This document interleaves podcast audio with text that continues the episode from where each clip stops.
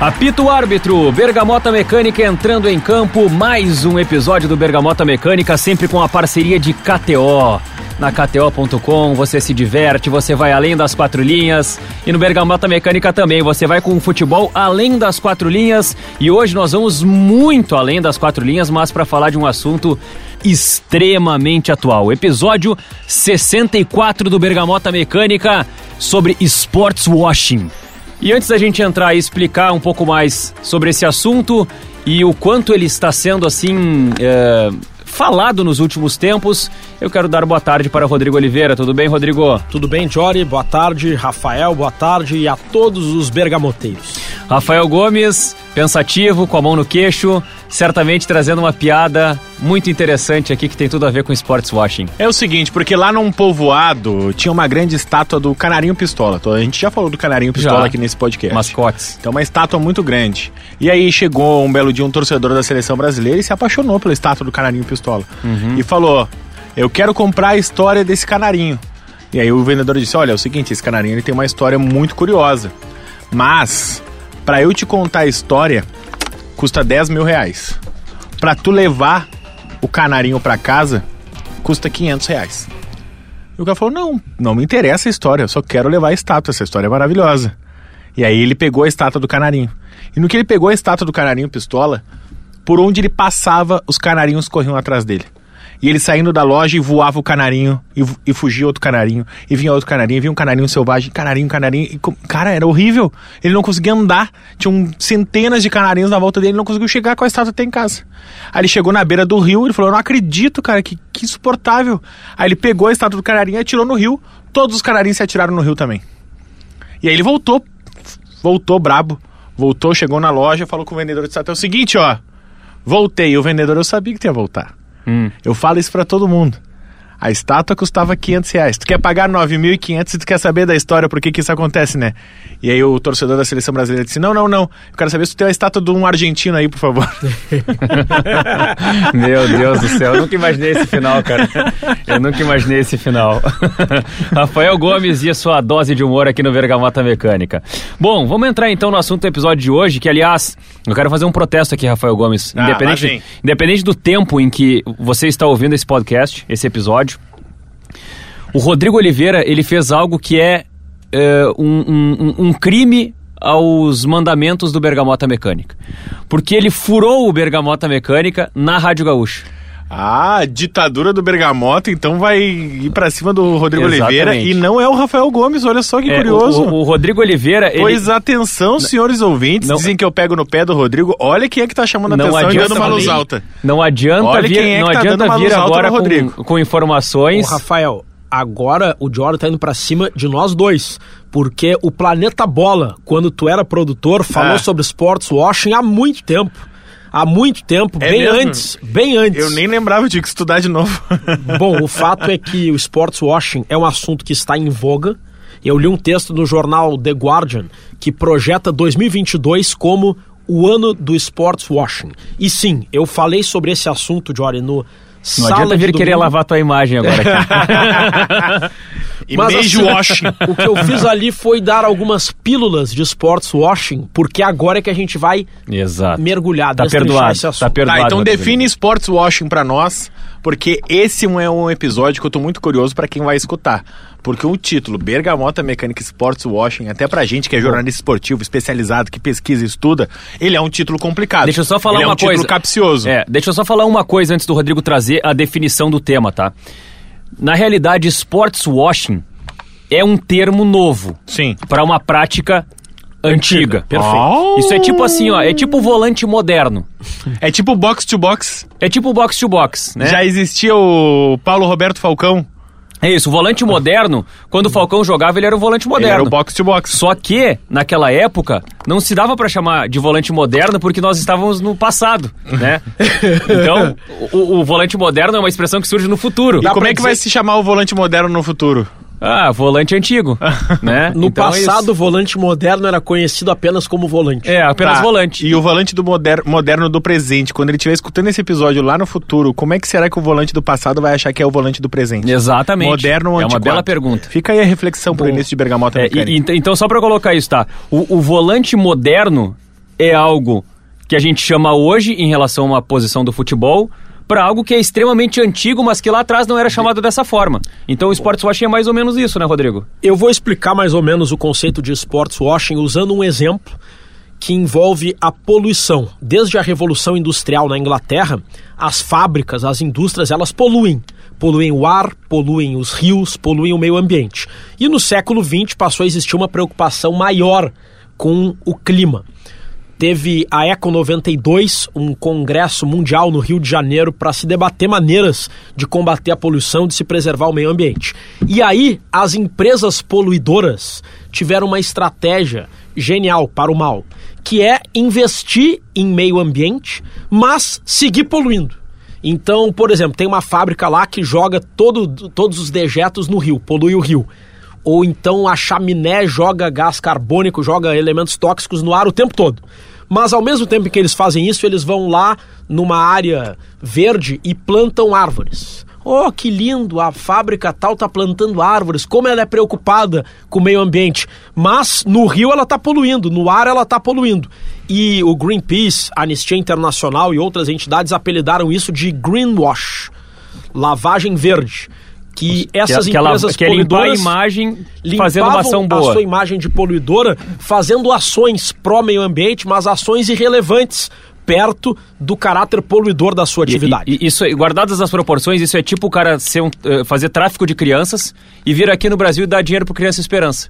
É mais ou menos isso. É isso aí. Ou seja, ele está fazendo mal para as crianças, mas ele vem aqui e faz uma ação bonitinha para estampar e parecer é, e, que ele é um cara legal. E se você estivesse ouvindo Bergamota Mecânica, provavelmente o Rodrigo Oliveira agora diria o seguinte: Sports washing vem do inglês sports, que significa esporte. Washing, que significa lavagem. Mas não é o ato de lavar um dinheiro enxaguar com água e sabão, mas sim um ato de investir dinheiro numa coisa lícita para hum, através do esporte, conseguir enriquecer não de maneira ilícita, mas talvez apenas não de maneira correta, utilizando-se do esporte para politicamente financiar uma coisa muito ruim. É quase isso. O que vem, isso. O que vem acontecendo, isso. Rodrigo Oliveira, é o seguinte: nos últimos anos, ah. várias ditaduras estão utilizando o esporte para limpar sua imagem perante o mundo. Porque no mundo democrático, as pessoas não gostam de ditadura a gente gosta de democracia. Aí quando tem regimes totalitários,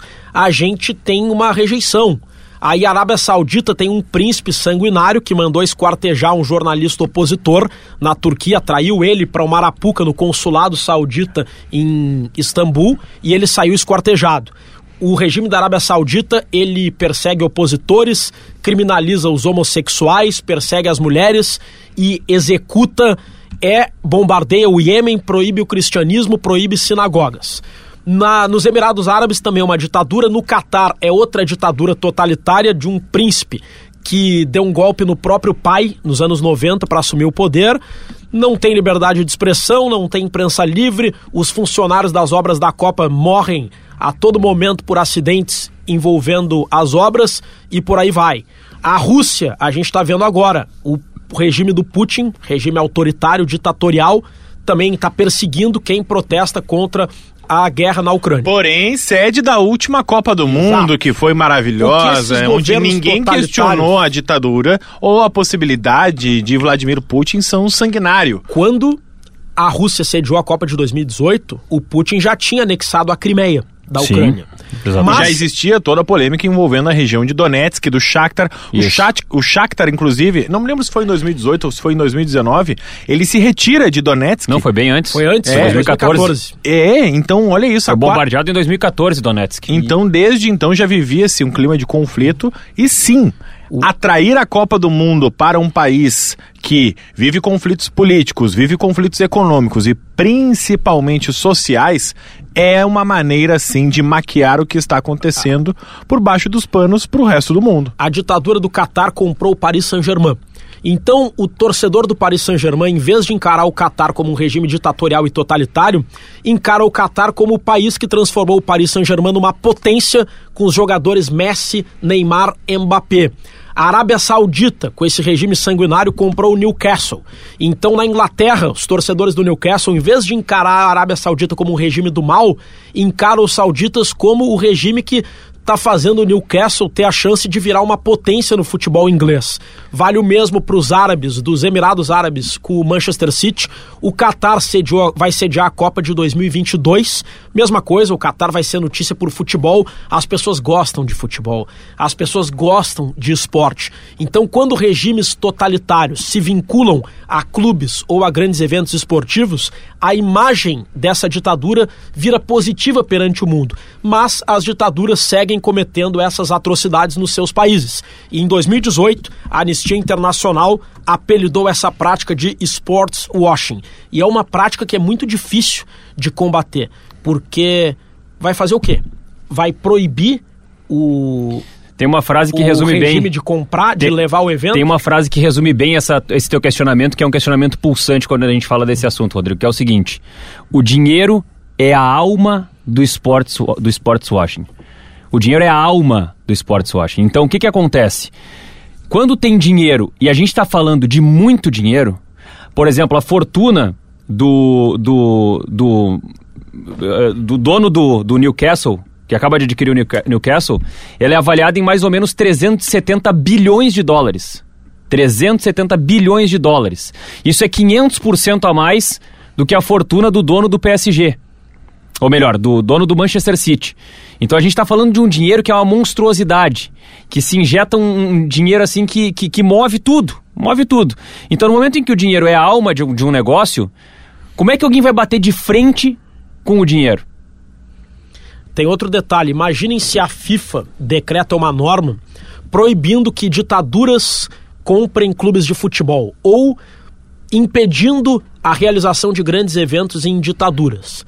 Por essa lógica, os países democráticos não deveriam mais comprar petróleo dos países ditatoriais. E se fizessem isso, acabou o petróleo do mundo ocidental, não e, tem mais. E mais do que isso, né? A FIFA não poderia ter o Mundial de Clubes no Catar, não poderia ter a Copa no Catar, não poderia ter Mundial nos Emirados Árabes Unidos. O, os Estados e é Unidos... importante salientar, né, que a gente está falando aqui principalmente Manchester City, Paris Saint-Germain e Newcastle, que são os termos de sports washing mais conhecidos no mundo todo. E eles são de três ditaduras, três famílias, digamos assim, opressoras diferentes: Arábia Saudita, Emirados Árabes e Catar. Parece tudo a mesma coisa, mas não é. São coisas diferentes. Tem países mais opressores, menos opressores, mais abertos a políticas uh, menos, digamos assim, políticas uh, com o verbo da palavra de politicagem mesmo, de fazer política, né? Como não é o caso, e pelo menos é o caso mais grave, a meu ver, o da Arábia Saudita, que é o que mais mata, é o que mais dá pena de morte no mundo todo, é o que mais oprime jornalistas. O Rodrigo até falou isso, eu tinha separado esse caso, que é justamente o caso caso do Jamal Khashoggi, que é um assassinato do jornalista saudita, que era colunista do jornal The Washington Post. E aí o que, que aconteceu? Ele estava dentro da Arábia Saudita jogando em colunas e matérias dentro de um dos jornais mais lidos do mundo, que é o Washington Post nos Estados Unidos, só que ele era o correspondente. Então, como ele era o correspondente dentro de uma embaixada da Arábia Saudita em Istambul, na Turquia, o governo saudita admite que sim, foi o serviço secreto saudita que assassinou, que matou esse jornalista, mas diz que não foi ele que mandou matar, que o serviço secreto decidiu por conta própria assassinar um jornalista que divulgava as barbáries que se fazia na Arábia é isso, Saudita e, e, se divulgava para os Estados Unidos. E é isso que as ditaduras fazem, né? Matar o mensageiro. É. Ou, ou seja, a mensagem ela tem que ser bloqueada, né? Porque a mensagem ela, é, ela é verdadeira, é um fato. Esse jornalista ele está trazendo uma informação de algo que acontece. Então o que que o governo saudita faz? Vai lá e mata o mensageiro, porque matando o mensageiro a informação não chega mais. Porque esse cara não vai mais dar essa notícia. A, a ironia tá é que os Estados Unidos pararam de comprar petróleo da Rússia, porque a Rússia invadiu a Ucrânia. Aí os Estados Unidos vão comprar mais petróleo da Arábia Saudita, que bombardeia o Iêmen e que comete essas atrocidades. E eu não tô, eu não tô criticando os Estados Unidos, tá? Porque o Brasil também faz negócio com a Arábia Saudita Sim. e tem que fazer porque é, São pro- relações comerciais. são relações comerciais e se a gente parar de fazer negócio com ditaduras, vai acabar o petróleo do mundo ocidental e a economia dos países ocidentais vai, so- vai sofrer muita, muito dano. Aí vocês veem como é difícil combater o sports washing e como é difícil combater essas ditaduras porque nenhum presidente, nenhuma organização tem autoridade de ser um interventor do mundo. Uma vez, em 2003, os Estados Unidos bombardearam e invadiram o Iraque com o objetivo de derrubar a ditadura do Saddam Hussein. Claro que não, o, o presidente George Bush não fez isso porque ele é um bom samaritano, um, um entusiasta da democracia. Ele tinha interesses políticos e econômicos nessa invasão. Mas um dos objetivos era derrubar a ditadura do Saddam Hussein. E ele conseguiu. Só que colocou os Estados Unidos num atoleiro que até hoje não conseguiu sair. Teve que, que retirar as tropas depois na gestão do presidente Obama, mas sem conseguir acabar com ataques terroristas e com a instabilidade política daquela região. É muito difícil resolver esse E problema. eu vou fazer uma analogia muito básica pra vocês, que tem algumas coisas que acontecem no Bergamota Mecânica que eu não consigo nem explicar como são as analogias que a gente faz. E os ouvintes acham maravilhoso quando a gente traz algo, principalmente cultura pop, popular, pra um assunto mais denso. O Diori estava falando agora sobre toda a tese que o Rodrigo falou de peguem o pombo, mate o passageiro. Vamos voltar pra Hanna... mensageiro. Mate o, o mensageiro. Vamos voltar pra Hanna-Barbera. Quem. Vamos, desenhos animados, anos 80, anos 90. Tinha um desenho animado que se chamava Pegue o Pombo. De que desenho a gente tá falando? Dick Vigarista e Mutley. O que, que é o Dick Vigarista e o Mutley? É um vilão com um plano maquiavélico e seu auxiliar. Então o que, que o Dick Vigarista fazia no desenho? Ele desenhava o seu plano. Sabe? Ele dizia: não, vamos pegar o carro, vamos até lá levar uma bomba e vamos explodir não sei o que, nós vamos ficar ricos, vamos ficar milionários. E aí vinha um pombo, roubava aquele plano e ele era um mensageiro. Ele ia levar para a polícia, ele ia levar para o herói do desenho animado aquele plano. E aí o que que começava a tocar a música e o que que acontecia? Pegue o pombo. Porque mais importante do que qualquer outra coisa, do que deixar de fazer o mal, do que deixar de fazer o plano era pegar o pombo Pra e não que deixar que, soubesse. as outras pessoas soubessem que era tu que estava fazendo mal. Claro. Então nada mais é toda essa analogia do que o desenho do Dick Vigarista que todos nós vimos tantas vezes na nossa vida que tinha música Pegue o pombo, pegue. Era isso. É pegar o pombo, matar o mensageiro, que são as coisas que as ditaduras fazem, é um vilão, é um Dick Vigarista tentando pegar, tentando matar, tentando interceptar um pombo, um mensageiro, uma pessoa que vai contar para outras pessoas, nesse caso que a gente citou, um jornalista, ou como a gente sabe, como jornalistas são perseguidos no mundo todo por ditaduras. Justamente para falar de sports washing. Deixa eu até trazer uma, uma contextualização, Rodrigo. Há pouco eu, eu citei aqui.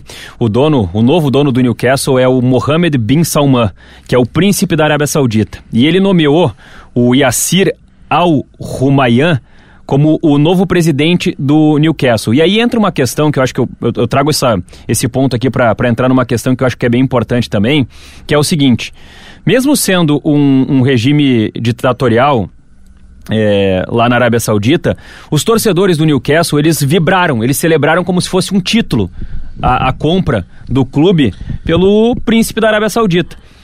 E aí entra uma questão que eu acho que tem, olha, tem uma, uma complexidade muito grande, e é muito difícil assim a gente ter uma, uma posição assim definitiva em relação a, a, a essa postura do torcedor do Newcastle. Porque o que que acontece? O Newcastle tinha um outro dono, que era o Mike Ashley. Ele comprou o Newcastle em 2007 com a promessa de trazer dinheiro, de trazer investimento, de trazer jogadores e principalmente de trazer conquistas para o clube. Só que a gestão do Mick Ashley foi um fracasso. Além de ter sido um fracasso financeiro, de ter sido um fracasso econômico para o clube, foi um fracasso desportivo. O Newcastle lutou para não cair, foi rebaixado, passou um período péssimo. Teve mudança de nome de estádio que acabou causando também uma série de, de problemas com os torcedores que são mais conservadores, mais tradicionais em relação à história do clube. E, e chegou um determinado momento que começou a se especular a venda no Newcastle pro, pro príncipe saudita, pro fundo saudita, que é o, é o Fundo de Investimento Público da Arábia Saudita, que é o PIS.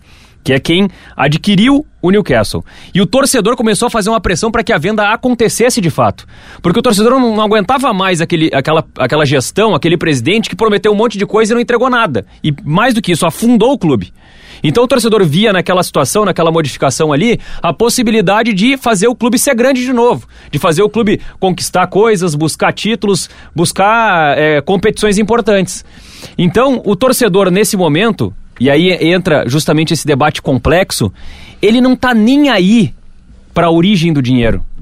Ele não está nem aí para aquilo que faz a Arábia Saudita, para aquilo que o príncipe Mohammed bin Salman faz em, em termos de ditadura, em termos de, de é, violação dos direitos humanos. O, o, o torcedor inglês, ele não, e a gente está falando de, não, de um, não, não, de um não povo... é só o inglês. Não, e, e a no gente tá- Brasil, e o povo, mas, se, a- se o príncipe esse da Arábia Isso, Saudita, mas ditador, o povo inglês- compra um clube grande do Brasil. Gente, Mas o o povo inglês- de mas, ser- gente, acabou de ser só. comprado por um fundo Mas- mas americano. só- só pra- só Se pra- fosse só pra concluir, um, um, um saudita Claro. que tivesse colocando o jogador Não. no Botafogo, a torcida do Botafogo não ia estar nem aí. Só para concluir, assim, ó, a gente tá falando do, de, de, de- de um povo europeu.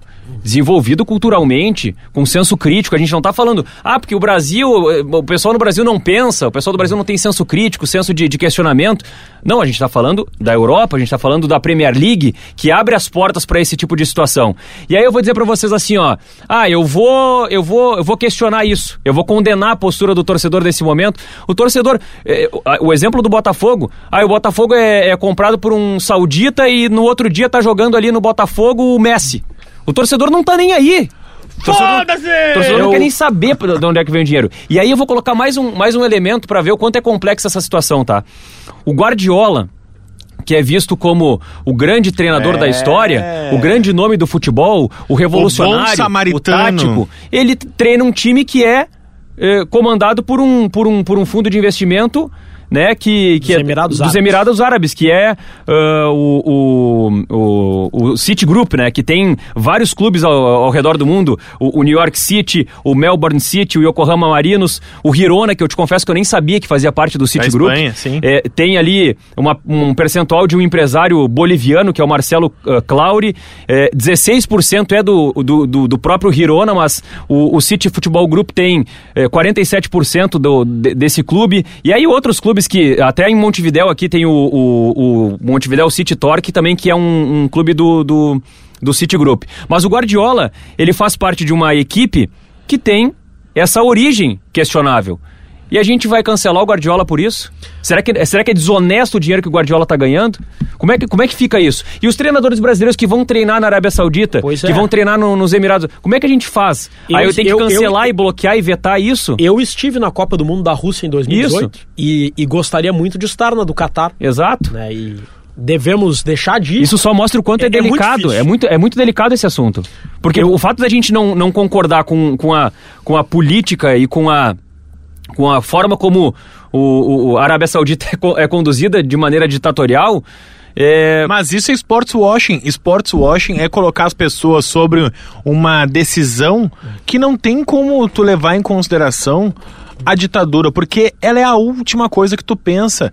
Tu pensa no desportivo, tu pensa na qualidade, tu pensa nas benfeitorias, etc, etc, etc, etc. É por isso que o sports washing é um tema tão delicado e é por isso que é um tema tão comum. e é desconfortável. Porque é muito comum para a ditadura, para um governo opressor fazer isso, para empresas opressores também. A gente está falando basicamente de governos que são os maiores casos, pelo menos politi- futebolisticamente falando. Só que quando a gente fala de empresas também, que fazem o mal, como bem disse o Rodrigo Oliveira, sobre empresas poluentes que depois investem em energia renovável, de que, que adianta? Tu tá poluindo e tá tentando fazer uma benfeitoria para amenizar. Mas na verdade. Sim, a gente não deixa de vir de carro para a empresa. é, vamos dar um exemplo muito básico. Precisava a Arábia Saudita comprar o Newcastle para começar a mudar a imagem, porque é um grande case de relações públicas, porque a partir daí, em investimento potencial em esporte, a imagem da Arábia Saudita ia mudar frente ao mundo inteiro, porque o esporte traz benfeitorias pro. Cara, pega esse dinheiro e investe em direito humano no teu país. Deu? Tá resolvido. Pega esse direito, esse dinheiro, para de assassinar mulheres. Era isso que devia ser feito. Investe na ONU, sabe? Abre as portas do teu país para a ONU. E Mas tantas isso não é uma propaganda, né? é exatamente Entende? Aí, esse é o isso. ponto, né? Essa é a Esse é grande ponto, diferença. esse é o grande dilema, E né? essa é a cereja do bolo do sports washing. Sports washing nada mais é do que o maior garoto propaganda do planeta. Nada dá mais propaganda do que o esporte, A do gente- que uma Olimpíada, do que uma Copa do Mundo, do que um time na Premier League. E assim a gente vai descendo degraus. Mas nenhuma propaganda é melhor do que uma Olimpíada e uma Copa do Mundo. Quando a gente fala sobre sports washing, os primeiros exemplos que vêm em mente são da Arábia Saudita com o Newcastle, Emirados Árabes com o Manchester City e o Qatar com o Paris Saint-Germain. Queria trazer alguns exemplos menos debatidos. Por exemplo, o Azerbaijão é governado desde 2003 pelo senhor Ilham Aliyev. Tem eleições, mas digamos que casualmente sempre ele que ganha, tá? E tem suspeitas, tem suspeitas de fraude da- e há denúncias de censura à imprensa, torturas, prisões arbitrárias contra opositores e tudo mais. O que que o seu o presidente Aliyev fez? Ele começou a associar a sua imagem ao futebol. Patrocinou o Atlético de Madrid, pagou um dinheiro para o Atlético de Madrid para colocar uma propaganda turística. Azerbaijão, a terra do fogo. é mais ou menos como o governo brasileiro pagar para o Chelsea para colocar no Chelsea. Visite o Brasil, Rio de Janeiro, a cidade maravilhosa. Eles fizeram isso. Né? Venha para o Azerbaijão, a terra do fogo. E mais, tentaram sediar as Olimpíadas de 2020, seria em Baku, capital do Azerbaijão, mas acabou sendo em Tóquio É. e conseguiram sediar o Grande Prêmio de Fórmula 1, tem o Grande Prêmio de Baku no Azerbaijão, e, além de tudo isso, realizaram em 2019 a final da Liga Europa. Foi em Baku, no Azerbaijão. E tu, falou sobre o episódio de um jogador que não pôde. O, o meia né? Mkhitaryan do Arsenal, ele não viajou para a final porque ele é armênio e existe um conflito histórico entre a Armênia e Azerbaijão. O a Armênia reivindica um território que foi ocupado pelo Azerbaijão. Eles disputam esse Algo território há muito muito semelhante tempo. ao que a gente está vendo entre Rússia e Ucrânia agora Perfeito. com a Crimeia. E Isso. não haveria condições de segurança É. para o armênio Mkhitaryan. Imagina o cara vai jogar a final da Liga. Europa e vai assassinado. Teve outro caso. O ex-líder líbio Muammar Gaddafi foi o ditador da Líbia de 1969 até 2011, quando ocorreu a Primavera Árabe, aquela onda de revoluções no Oriente Médio e no norte da África, em que várias ditaduras caíram por conta de protestos. Ali o Muammar Gaddafi foi capturado pelos rebeldes e foi executado. Mas durante décadas e décadas, o Muammar Gaddafi era o ditador, o dono do poder absoluto na Líbia, e ele odiava futebol. Ele não queria saber de futebol. Até que ele percebeu o poder do esporte. Em 1982, a Ah, Líbia... ele também. Adolf Hitler, Mussolini. ele fez com, Isso. com a Líbia o que o Mussolini fez com a Itália na e que Copa a gente de fez um 34, debate sobre, É. sobre o e o fascismo que no o futebol. Hitler fez nos Jogos Olímpicos de Berlim em 36. Copa de 34 e 38, Mussolini foi talvez assim. E, e por isso que a gente. Por isso que quando eu abri o episódio, eu falei pro, pro Rodrigo. Eu ia dizer e pra isso. Ti, Pega o pontinho inicial É. desse, desse debate de sports washing. O que, que é sports washing? É o que o Mussolini fazia em e o 1930. que, que- e, e o que que o que que o fascismo era? Uma ditadura. O que que o nazismo era? Uma ditadura. Então o que que, o O que, que, que os governos os Jo- Jogos Olímpicos de Berlim? O- Sports o washing. que que os ditadores fizeram naquele momento? Sports washing, só que com outro nome. Né? A única O- diferença é essa. nome. O, o Gaddafi ele fez a Líbia ser sede da Copa Africana de Nações de 82, construiu um estádio para 60 mil pessoas em Trípoli, capital da Líbia. Em 2002, a final da Supercopa Italiana entre Juventus e Parma foi em Trípoli e ele lançou a candidatura da Copa do Mundo de 2010 junto com a Tunísia, mas acabaram perdendo para a África do Sul, que também já teve sports washing na história. Durante o período do apartheid, um regime de segregação racial, a África do Sul sediava o Grande Prêmio de Joanesburgo de Fórmula 1, que também era uma prática de sports washing. Tem mais. Copa América de 2007 foi na Venezuela. Hoje, a Venezuela é considerado um país pobre, um país instável economicamente. Mas naquela época, era o auge da Venezuela do Hugo Chávez, que, impulsionado pelo petróleo, conseguiu ter, até aquele momento, conseguiu vender uma ideia de prosperidade, de resistência ao regime norte-americano, o, o apelo ao bolivarianismo. O nosso colega Eduardo Gabardo cobriu a Copa América de 2007 e ele conta que a Copa América foi muito usada pelo governo Chaves para fazer uma propaganda da Venezuela com investimento estatal fortíssimo para a melhor imagem possível. Nosso colega André Silva esteve nos Jogos Olímpicos de Pequim, na China, de 2008 e ele disse que um grupo de colegas jornalistas brasileiros teve problema com o país, porque assim, na China, em Pequim 2008, tinha o trilho olímpico. Se o jornalista fosse do hotel para o centro de imprensa, do centro de imprensa para os locais de competição, eles veriam uma China maravilhosa, sem pobreza. Eles deram um jeito de tirar os pobres do caminho olímpico e esconder os pobres, esconder a pobreza no meio da cidade. Que loucura, cara. Então o jornalista que fosse lá só cobrir o Olimpíada, ele não ia ver pobreza nenhuma. Ia parecer que é tudo lindo. nada. tudo lindo.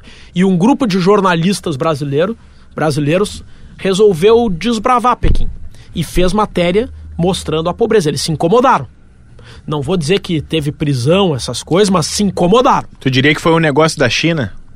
Negócio da China para os chineses, né? É. Porque para os jornalistas e para o povo chinês e para a comunidade internacional democrática foi algo triste, né? E eu falei da, da África do Sul na época do Apartheid, que tinha o Grande Prêmio. Um outro exemplo que eu desconhecia, em 1974, uma luta de boxe foi realizada no Zaire, atual República Democrática do Congo. George Foreman versus Muhammad Ali. E foi no Zaire. Fizeram um churrasco? Hã? Eles fizeram um churrasco lá no Zaire? Não, uma luta de boxe. Mas George Foreman não é uma churrasqueira? Ai, cara do céu, velho. Meu Deus do céu. Alguém para o Bom, Rafael. Nossa, vocês estão falando muito sério nesse episódio? Bom. que episódio bem sério. Tá, mas é o porque que Eu tô tentando falar do Dick Vigarista aqui, falar umas besteiras, e vocês querem O- falar sério o tempo todo. O ditador do Zaire, Mobutu Sese Seko, conseguiu divulgar o Zaire, atual República Democrática do Congo, para divulgar o seu país às custas de uma luta de boxe de repercussão internacional. Então, como bem disse o Jory, é um caso, é, é, é uma prática muito antiga. Yeah. E, ah, lembrei de um outro aqui. O Arsenal. São poucos os caras que, são poucos os casos de boicote a competições é, de, de esportistas que é, em alguma competição realizada, por exemplo, na, na Arábia Saudita, é, em, em- países ditatoriais, A gente tem lendas, eles né? simplesmente batem o pé e dizem não, não vou jogar porque eu tenho uma questão moral. É algo polêmico. Vocês apoiaram a decisão da FIFA de excluir a Rússia da Copa do Mundo em função da invasão na Ucrânia? Eu, eu, eu vou te dizer que eu, eu apoiei. Eu apoiei Eu apoiei também. porque. Eu apoiei é- também. é- Era uma, era uma maneira da, da- de, de, de fazer um, entre aspas, boicote para uma situação que, cara, tinha passado de um limite. Eu Concordo. apoio, mas fazer com a Rússia é fácil.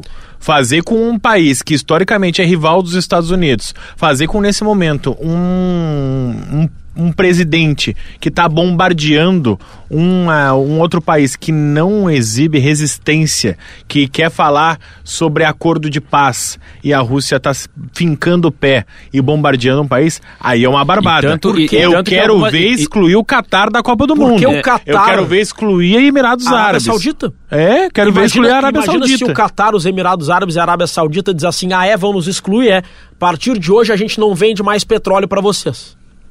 Aí entra É. uma questão de. Entra a frase que eu trouxe. O dinheiro é a arma do, é é a alma do sports washing. E é, É o e que esse- move o essa mundo. é uma das principais críticas, amigos, e aqui eu vou cumprir uma das metas do nosso Bergamota Mecânica, de Diego Armando Maradona durante toda a sua carreira. Por a FIFA fechar os olhos para o sport washing por anos. Vamos lembrar, Copa de 1990, Alemanha 1, Argentina 0. Diego Armando Maradona vira manchete no mundo inteiro por não cumprimentar o então presidente da entidade máxima do futebol, João Avelange.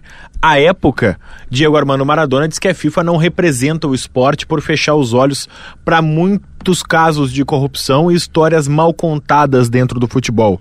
Naquela época, 1990, há mais de 30 anos, Diego Armando Maradona foi tido até inclusive como um vilão, como um jogador que não queria, sei lá, paz, como um atleta que estava querendo chamar atenção, como um revolucionário, como um jogador que estava fugindo do senso comum, que era naquele momento curvar-se para a FIFA. Vamos lembrar, 1990 era difícil quem batesse de frente com a FIFA.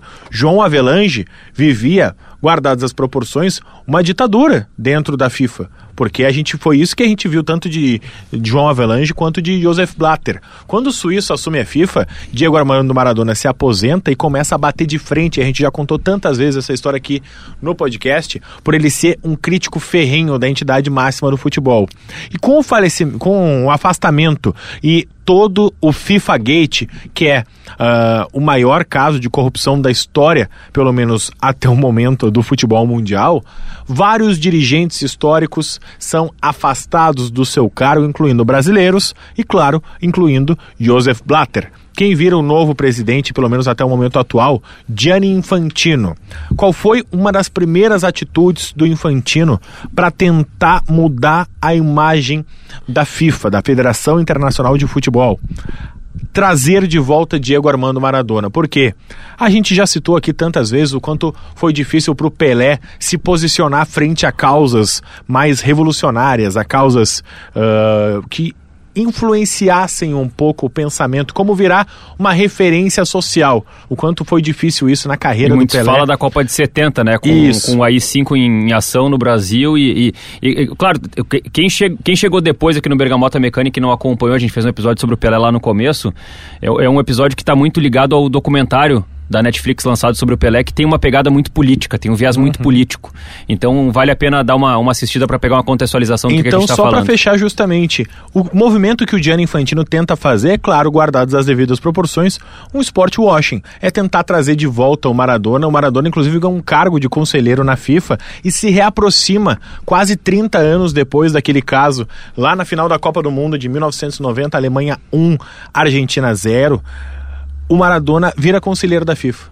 E numa das grandes piadas que o Maradona faz com a ironia e com aquele estilo que a gente sabe que só ele tinha, quando o Infantino entra numa sala de conselheiros da FIFA, o Maradona levanta e coloca o braço em riste e o saúda como se for um general. Como dizendo assim, ó, chegou o general, temos todos que prestar continência. Claro, à época, todos caíram em gargalhada, como se o Maradona estivesse fazendo uma piada, uma anedota, uma brincadeira, só que não. O Maradona sempre falou sério. Ele sempre foi um crítico ferrenho e um opositor da FIFA. Dias depois, dias, talvez até meses depois, Gianni Infantino faz negócio com o Maurício Macri, presidente da Argentina e rival de Diego Armando Maradona, politicamente, no Boca Juniors, na Argentina. Sempre defenderam lugares distintos, sempre tiveram ideias e principalmente ideais muito distintos. E aí, Maradona sentiu-se traído mais uma vez pela FIFA. O que disse ele à época? As águas se acalmaram e repartiram todo o dinheiro entre eles. Ninguém devolveu nada. Então, renuncio ao meu cargo na FIFA. Ou seja, Maradona foi alvo praticamente de um caso de sports washing, porque o que estava acontecendo naquele momento? O Maurício Macri estava ganhando a possibilidade de poder investir numa fundação da FIFA que pudesse beneficiar a Argentina, porém. Maradona chamava Maurício Macri de corrupto e dizia justamente que aquilo estava sendo feito para se apagar a imagem do Maurício Macri. E quando a FIFA passa a mão em cima do ex-presidente da Argentina, Maradona diz: o que está acontecendo aqui? Ainda não existia o termo, não era popularizado. Maradona disse: sports washing. Então, para mim, eu tô fora e eu renuncio ao meu cargo na FIFA. Eu li um texto muito legal do jornal Guardian, não o da Inglaterra. O Guardian é um jornal de San Diego, na Califórnia, produzido por estudantes da Universidade de San Diego, é, Universidade Carolina, ou algo parecido. Mas o fato é que o texto escrito pelo Nicholas Reglis, que eu não sei se é jornalista ou estudante, mas um texto muito legal em que ele sugere duas alternativas para se combater o sports washing. Uma delas Pô, tô curioso. Nenhuma dessas alternativas vai resolver o problema numa tacada, mas são duas alternativas que podem enfraquecer o sports washing. Parar de assistir futebol e ver Netflix. Não, ele, ele diz que o boicote não funciona. Porque, Claro, o boicote é pior, né? O torcedor ele não vai boicotar. Não vai. Ele não, o É o que eu torcedor, tava falando, o torcedor ele quer saber se o time dele vai comprar o Messi. Imagina e não se, se, o dinheiro vem da Arábia se Saudita. o Grêmio é comprado pela Arábia Saudita e o Inter é comprado pelo Catar. Sim. A gente vai Aí num dia tem o Messi, no outro dia o Cristiano Ronaldo em Porto Alegre. imagina. Aí a gente vai dizer. a gente vai dizer é, realmente temos que falar sobre os de príncipes. ser gremista e É, colorado. não Não, vão, não vão. A matéria vai ser cinco bares que Cristiano Ronaldo vai visitar na capital gaúcha. É. O, o colega esse, o Nicolas, ele Dez sugere, mates que Lionel Messi pode tomar na orla. ele E sugere, primeiro, que hum, os países, as ligas, adotem pelo mundo a mesma regra da Alemanha, dos 50 mais 1. Na Alemanha, é permitido o clube empresa? É. Mas o fundo privado que compra o clube pode comprar no máximo 49, alguma coisa por cento das ações. Sim. Mais de 50% do controle. O controle acionário tem que ser do clube.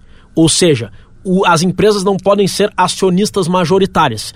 Isso aí limita o interesse das ditaduras em clubes, porque elas teriam que ser parceiras Isso. de sócios. Não E- é o que e- aconteceu no Newcastle e- agora, por exemplo. Não, o, o Arábia Saudita comprou todo. Isso. E digamos que ou comprou o controle acionário. Isso, Esses ditadores, controle, é. eles não gostam muito de compartilhar poder com ninguém, né? Eles não Uhum. são muito fãs de compartilhamento.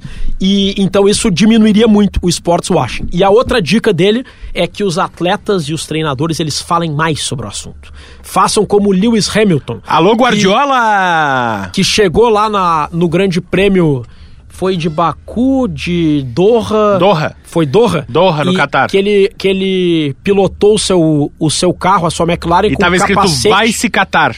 com o capacete com o arco-íris. né? Ele É. fez uma, ele fez um protesto contra a LGBTfobia daquele país, pilotando a sua McLaren com um capacete com arco-íris. É um exemplo, ele não precisou boicotar. Certamente aquilo manchou Chamou a imagem atenção. do. Chamou Foi atenção. no Catar. Ou que Aliás, tem alguma que- coisa errada. Aliás, um Ah, parênteses, tu não acreditou no meu conhecimento de Fórmula 1, tu foi pesquisar. Não, não, não. Não, não foi isso. não Ah, foi isso. tá bom. Não, eu fui, eu fui pesquisar só porque, eu, porque tem alguns. alguns eu, é uma informação que eu queria trazer, que eu queria só confirmar se estava estava certinho aqui. Porque o que, que acontece? A Fórmula 1 é a campeã do Sports Washing. Porque ela tem É. grandes prêmios é, no Bahrein, no Catar, na Arábia Saudita, nos Emirados Árabes, no Azerbaijão, que o Rodrigo citou agora há pouco. E na, e na Turquia, que são eh, ditaduras. E isso a gente está falando de seis grandes prêmios de um total de 22. Sem entrar em alguns outros grandes prêmios, assim, que poderiam ter uma, uma, uma situação assim um pouco nebulosa, mas que não são exatamente esses quando a gente debate o sports washing. Então esse exemplo que o Rodrigo traz do, do, do Hamilton Claro. é bem interessante. Eu vou dar um exemplo muito básico agora pra você sobre o que que é o sports washing. Rodrigo Oliveira e Jory Vasconcelos. Ah. Me falem qualquer coisa do Bahrein. Valeu. Cara, Fórmula é um 1. grande prêmio. É Fórmula, Fórmula 1. 1. É justamente. Fórmula 1. Isso é sports isso. washing. O Bahrein é uma ditadura, o Bahrein mata pessoas, o Bahrein tem uma política com um presidente no poder há anos, uma família detentora de todo o poder da região. E quando a gente fala em Bahrein, a gente fala em Fórmula, Fórmula 1. 1. É o que que, gente é lembra, isso? né? Sports washing. É, e aí fica aquela coisa do, do- do- de explorar o turismo, de trazer as É. pessoas pra lá, né? Agora, o Rodrigo e o Rafael, o Rafael tava falando há pouco ali sobre é, a situação, a relação da FIFA, né? E, cara, eu pergunto pra vocês assim, o quanto vocês acham que uma Copa do Mundo mobiliza de dinheiro? O quanto a FIFA ganha de dinheiro? Claro que a gente já teve muitos casos assim de, de corrupção, em que o, a- a- e, e o próprio FIFA Gate é o maior exemplo disso, de, de- de dirigentes da FIFA, de empresários, de pessoas importantes, influentes no futebol, ganhando dinheiro por baixo dos panos por conta da escolha de uma Copa do Mundo. E aí a Copa do Mundo vai parar no Catar, que é o país mais rico do mundo. Para dar uma ideia, o Catar não só está construindo um estádio para a final da Copa do Mundo, que é o estádio Lusail. Eu não sei se fala assim, não sei se a pronúncia está correta, mas acho que tá. Como está construindo a cidade que vai ficar esse estádio.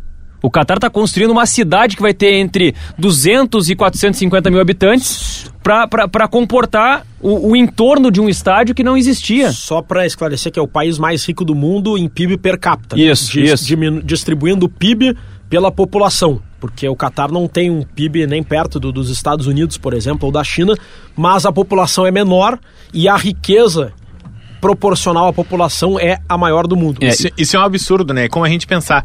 Sabe qual é a cidade que tem o custo de vida mais caro do mundo? Ah, Qual? Mônaco. Dá um chute. Mônaco, de Rodrigo. Vou chutar Dubai. Caracas, na Venezuela. Por quê? Porque é onde o dinheiro vale menos. Isso é um absurdo, cara. Isso é, Sim. é, é, é- é que nem isso do Catar, é uma desigualdade As social. torcidas venezuelanas, quando elas vão, elas não atiram papel picado no time, elas atiram dinheiro picado. Porque Não vale nada. Vale menos que o papel. pra tu comprar o Com uma papel folha e de papel, picar- tu compra uma Coca-Cola. Sim, tu, tu vai pegar o papel, comprar o papel e picar, sai mais caro do que tu rasgar o próprio dinheiro. É, pode parecer cômico numa primeira análise, mas como é triste, né? É. O dinheiro do, do, do país não vale nada, a ponto do cara rasgar e atirar porque vale mais a pena. É. E pra FIFA, vale mais a pena fazer Copa do Mundo em ditadura do que em democracia. Vocês viram a Copa do Mundo no Brasil, como foi? O Brasil, com todos os defeitos que pode ter, o Brasil é uma democracia. E, e, e um parênteses, eu tava lendo, a Copa do Mundo do Catar vai custar 200 bilhões. No Brasil custou 6 bilhões. E a gente fez uma crise. Mas assim, no Brasil tinha passeata, não vai ter Copa, queima de pneu, protesto. Pichuleco! O- os deputados, principalmente os da oposição, reclamavam do poder que a FIFA ia ter. Teve que se aprovar um projeto de lei, a chamada Lei Geral da Copa, para dar à FIFA o poder de gerir as áreas FIFA da Copa do Mundo. Mas é um negócio, olha, tenso, demanda tempo. Lembram a- o, o rolo? Quem vai pagar as estruturas temporárias do Beira Rio? Exatamente. Numa ditadura. Não tem Não isso. tem isso. O- a Copa da Rússia O- custou mais que a Copa do Claro. Brasil. E o Putin só chegava e dizia pra, o- pra FIFA. Não, tá, eu o que pago que eu isso aí, tá pronto. É isso, tá, tá pronto. E se alguém, se alguém reclamasse, sumia. Morre. O- os inimigos do Putin, eles têm o azar de serem sempre envenenados. é uma Aliás, coisa é. impressionante. Pesquisem essa Pegam thread justamente no o copo Twitter. envenenado, né? No Catar também. Tem eu- uma thread no Twitter que fala sobre os inimigos do Putin. E não é que são cinco, que são 10, que são 15. É uma thread com 50, 60, 70 nomes que fala sobre mortes absurdas, sumiços inacreditáveis ou assassinatos sem explicação. É, agora, fa- falando ainda do, do Qatar, né, e a realização da Copa do Mundo, é, o, o, o dono do PSG, o Nasser Al-Khelaifi, eu não sei se fala assim também, Com certeza não. com certeza não, mas eu peço desculpas ao, ao senhor, ao senhor eh, presidente do PSG pela, pela indelicadeza, tá? Ele também é um cara importante na organização da Copa do Catar. E aí eu tava dando uma lida, cara, sobre a história de- desse cara, né? Que ele foi, eh, ele foi um tenista profissional quando, quando ele era mais jovem. E aí, de, de repente, ele é o, o presidente, o dono do PSG. É que ele é bom de saque. Ah, mas olha só, olha só a história, que coisa maluca, tá? Lá no final dos anos 80, quando ele tinha aproximadamente 14 anos e, e- e se preparava assim para ser um tenista profissional, para ser um tenista é, que, que, que pudesse ter um, um sucesso na carreira, ele realizava sessões de treinamento com um garoto seis anos mais jovem que ele. Quem era esse garoto? Esse garoto era o Tamim bin Hamad Al Thani. Quem é o, o Al Thani?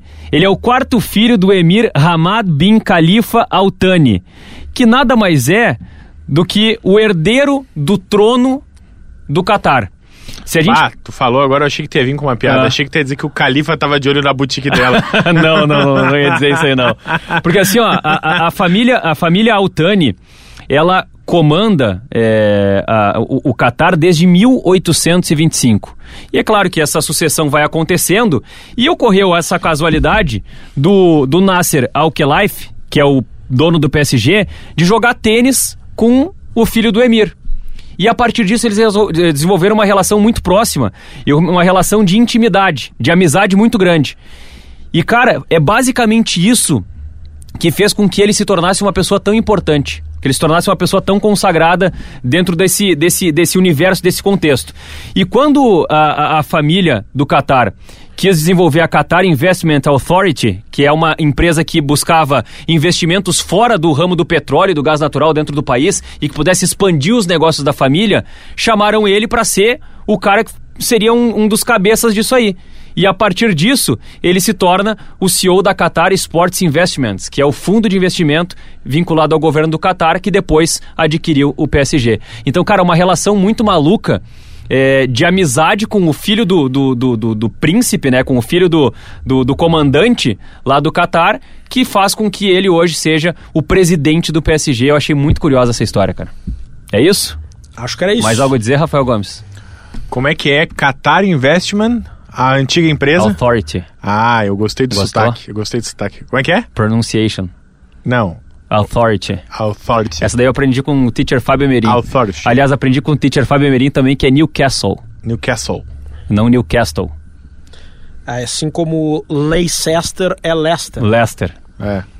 É isso aí. E a batata Lays é Lays. Mas assim, o, New, o Newcastle é da Inglaterra, né? Então O é- Rafael, que costuma ser o Então- ditador do programa, ele come muito batata Lays, né? Ah, olha aqui falando, tu quis oprimir o Rodrigo Oliveira na abertura do podcast e vem falar com essa pra cima Ele de come mim muita agora. batata lace, aquela ba- Sabe a batata lace? Ele come batata lace porque ele tá sempre cagando lace. Que barbaridade. é isso. Tacidoritos, né?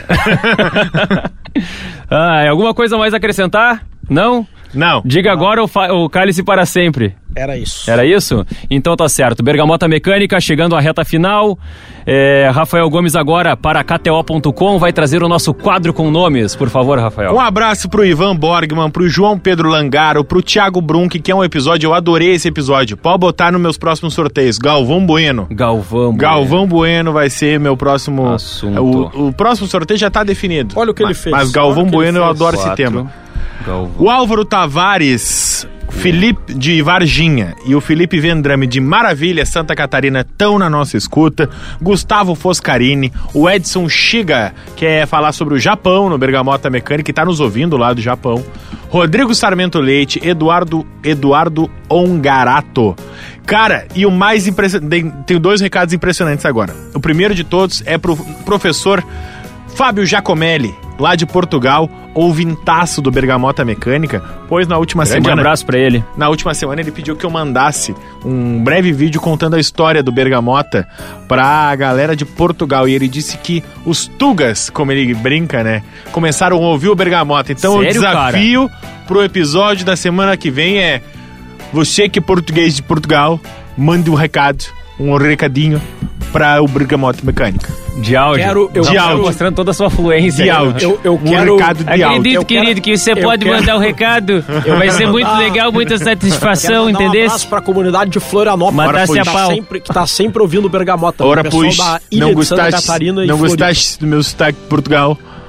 Então, um beijo pro Fábio Giacomelli que transformou o Bergamota Mecânica em objeto de análise e estudo em Portugal. E pra finalizar, um abraço para dois caras que estão sempre participando aqui do Bergamota, o Giovanni Melo e o Tuan Fávero, porque é o seguinte, vocês assistiram o Domingão no último final de semana? Claro que não. Não? Luciano Huck faz um quadro que se chama The Wall.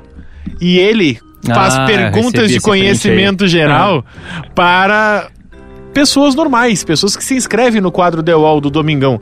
E várias pessoas, dentre elas o Giovanni e o Tuan, me marcaram dizendo: Eu só acertei essa por causa do Bergamota. Dizia: Que profissão tinha o, persona o ator Breno Melo, que interpretou Orfeu Negro no cinema brasileiro que concorreu ao Oscar. Qual era a profissão de verdade de Breno Melo? Rodrigo Oliveira Jogador de futebol. Ganhou! Muito bem, muito bem, Os muito bem. ouvintes do Bergamota acertaram a pergunta e teriam ficado milionários no programa do Luciano Huck. E aí a melhor parte, acho que é o Giovanni que me manda um recado e diz: Cara, veio essa pergunta, eu não tinha nem visto as opções e gritei da cozinha, jogador de futebol. Minha mulher ficou puta comigo. Ela disse: Não tem chance de tu saber isso. Tu tá chutando. Bergamota. Mecânica falou sobre Bergamota isso. Mecânica há é cultura, seis, gente. sete episódios. É, Bergamota Mecânica é cultura. Deixa eu trazer uma última frase que eu anotei aqui, que acabei não falando, sobre a Anistia Internacional a respeito do sport, sports washing. É, é uma frase que diz assim, ó. A anistia nunca disse quem deve ou não deve comprar os clubes. Nós chamamos a atenção das pessoas para que elas estejam cientes do que está acontecendo e estejam prontas para falar sobre isso. Acho que é uma frase bem interessante sobre esse tema que a gente debateu longamente, que eu confesso não tem uma conclusão é, definitiva sobre alguns pontos. É, obviamente é um tema desconfortável, é um tema desconfortável, assim, porque quando a gente olha para para apropriação do esporte por uma ditadura como a Arábia Saudita, para fazer uma lavagem de imagem, não tem como ser algo que, assim, azar, azar, azar, sabe? Que o cara. O hands washing, né? Lavar as mãos, não tem como ser um lava, lavar as mãos aqui. É, é algo desconfortável. É, e que acho que tem que ser debatido. Acho que o principal ponto assim é, é ser debatido. Não, não, não tenho uma posição definitiva sobre vários aspectos aqui. E eu quero só pedir desculpas para nossa audiência se eu falei alguma grande bobagem aqui, porque é um assunto que eu preciso estudar mais, me aprofundar mais e Não aprender falou mais. nenhuma bobagem, pelo amor de Deus. É, um sei lá, né? episódio. Sei lá. Eu acho que o Jory fala bobagem. É. Faz o City sorteio 3. aí pra nós. City 3. Ah, uma delas é tentar oprimir o Rodrigo Oliveira. Outra delas é falar que o meu sotaque de português de Portugal não está bom. Se tu acha que não está bom, faz o sotaque melhor. Então hoje quem vai fazer o sorteio Sorteador. Hoje quem vai fazer o sorteio vai ser o Manezinho da Ilha. Ah, então vai. Manezinho da Ilha. É o personagem é o- novo É o aqui do- personagem aqui do Bergamoto Mecânica. Tá. Então tá, querido. Muito boa tarde pra você que está acompanhando o Bergamota Mecânica. Estou abrindo aqui o Não. sorteador. Em Santa Catarina não chama Ah, bergamota não- mecânica. Não chama, como é que chama, querido? Chama tangerina. Tangerina Mecânica. Então vamos lá. Vou colocar os números. São três. Já dou o enter aqui, saiu o número um. Tá certo? Qual é o assunto número, número um, um, é, o, é o Dinamáquina. Dinamáquina é o tema do próximo episódio. Matar-se a pau, querido. Muito obrigado. Satisfação. Um beijo. Tchau. Dinamáquina, então, fechado. Isso. Ai, meu Vamos Deus fechar do céu. com o, o Libera o Rodrigo Oliveira, dá a futebol, dica do futebol Rodrigo proibido Oliveira. aí, Rodrigo Oliveira. Eu tô me experimentando mais na cozinha agora, né? Ah, Desde o ano passado que eu passei a morar sozinho. E eu vi no YouTube uma dica e eu quero compartilhar com vocês. Eu adoro. Ô, meu, Carne assada, tá? essa é a melhor parte do programa pra mim. Eu me divirto muito com as tuas dicas, Rodrigo. Porque Eu- tu dá umas dicas muito aleatórias. Esses dias eu fiz um vazio assado no forno É. e eu temperei. Além de colocar pimenta do reino, um molhinho de pimenta, eu coloquei também ketchup e mostarda. E ficou muito bom. Eu nunca tinha feito isso, Eu tá? também não. E Eu nunca fiz. faz que vale a pena, vai gostar, É sabo- fica saboroso. Tipo, temperei a carne com ketchup e mostarda e fica um sabor de churrasco, sabe? É isso aí. Tipo um barbecue caseiro, assim. Exatamente. Legal. Como- Qual foi a dica mesmo? Foi essa? É essa aí? De botar ketchup e mostarda no. Tá, mas o Rodrigo já tinha feito um filé com ketchup lá. Já Faz tinha. muitos episódios. Não. É o poder Sim, do agora. senhor. É o É poder, sério isso, isso é o senhor? poder do agora, Rodrigo. É que tu- na época era um bife. Era, com era um, ketchup, era um entrecô com ketchup. É, exatamente. Agora tu acrescentou a mostarda, É, então... E agora é um vazio, é outra dica. Tamo meu. evoluindo. E, tamo e botei evoluindo. canela também. Ah, canela. Ah, isso não, aí. ah, isso é importante. Eu, eu- eu vou te dar um kit temperos na próxima, no, na próxima comemoração. Perfeito. É isso aí. Tá precisando de um kit tempero. Rafael Gomes, tua dica do futebol proibido. O dia que o Rodrigo descobrir a pimenta, ele vai enlouquecer. Vai enlouquecer. Tá só no ketchup na mostarda. O hora que descobriu o chimichurri. Não, curry, sabe? Ó, voltou, voltou. Chimichurri eu uso Tu também. usa também? Ai, É a melhor parte do podcast pra mim, cara. vem comigo então, Rafael. Ai, cara, eu, eu, eu tô monotemático, eu vou falar de novo de board games. Eu vi, tô me viciando, Jory. Eu preciso dizer que eu tô, eu tô me sentindo o Rodrigo Oliveira quando começou a jogar beat tênis, sabe? Eu descobri uma coisa que eu adoro e eu só falo disso agora, cara.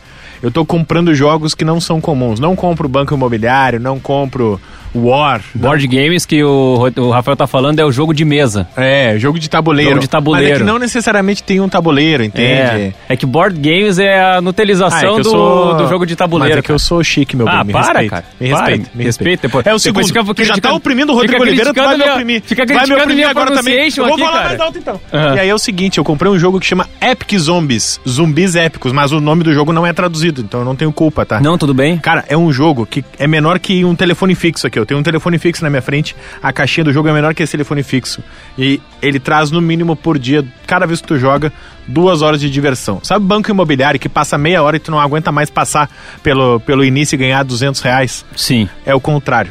T- Cara, tem infinidade de coisas que podem acontecer. Ele é muito simples e eu me diverti muito. Eu, eu já joguei dois, três dias seguidos já. E a gente tá precisando não jogar lá em casa porque a gente tá muito feliz. Espetacular. Bom, dicas Qual é a bem, tua dica, Diori? Dicas bem diferentes. Eu vou trazer é, a dica de é, uma... dá uma dica aí, espertão. Sim, eu vou, eu vou Dá trazer uma dica boa eu vou trazer uma dica de uma minissérie, tá? Ah, legal dessa vez, né? Minissérie da não Netflix. Vem, é, não vem Tá, falar mas- essas coisas que a, que a Netflix já te sugere, já te joga na tua Não. cara ali. Eu quero uma du- pesquisa. Eu duvido que tu tenha ouvido falar diferente. dessa minissérie que eu vou falar aqui. Então vai. É Califado o nome. Não. Califado, uma minissérie sueca. Mas eu que sou de Portugal já ouvi, porque tem fado. é uma minissérie sueca que fala da, da relação com eh, o Estado Islâmico. E, cara, tem bastante, tem, tem, tem bastante coisa a ver com o que a gente falou hoje quando a gente fala de Arábia Saudita, islamismo. Então, Califado é uma série que vale a a, pena. dar Suécia é uma conferida. ditadura também? A Suécia não. É, pois é, por isso Mas eu é que- achei mas- curioso. Mas é que, bom, é que tem que, tem que assistir a série, tá? Mas assim, é, existe uma, uma relação do Estado Islâmico de tentar é, doutrinar ou tentar captar alguns suecos para que eles sejam é, adoradores do Estado Islâmico. E a partir disso, promover atos E disseminar. Também a ideia do... disseminar a cultura de, de, de adoração assim ao Estado Islâmico, a- o conto islâmico, vamos dizer assim, o conto do Estado Islâmico. Que bizarro. Então é um negócio bem, bem, bem complexo, vale a pena assistir e eu tenho certeza que a galera vai sentir um pouco de dor de barriga em alguns episódios. É, se ficar com dor de barriga, faça um vazio com ketchup mostarda. Valeu, muito obrigado pela audiência, um grande abraço e até a próxima.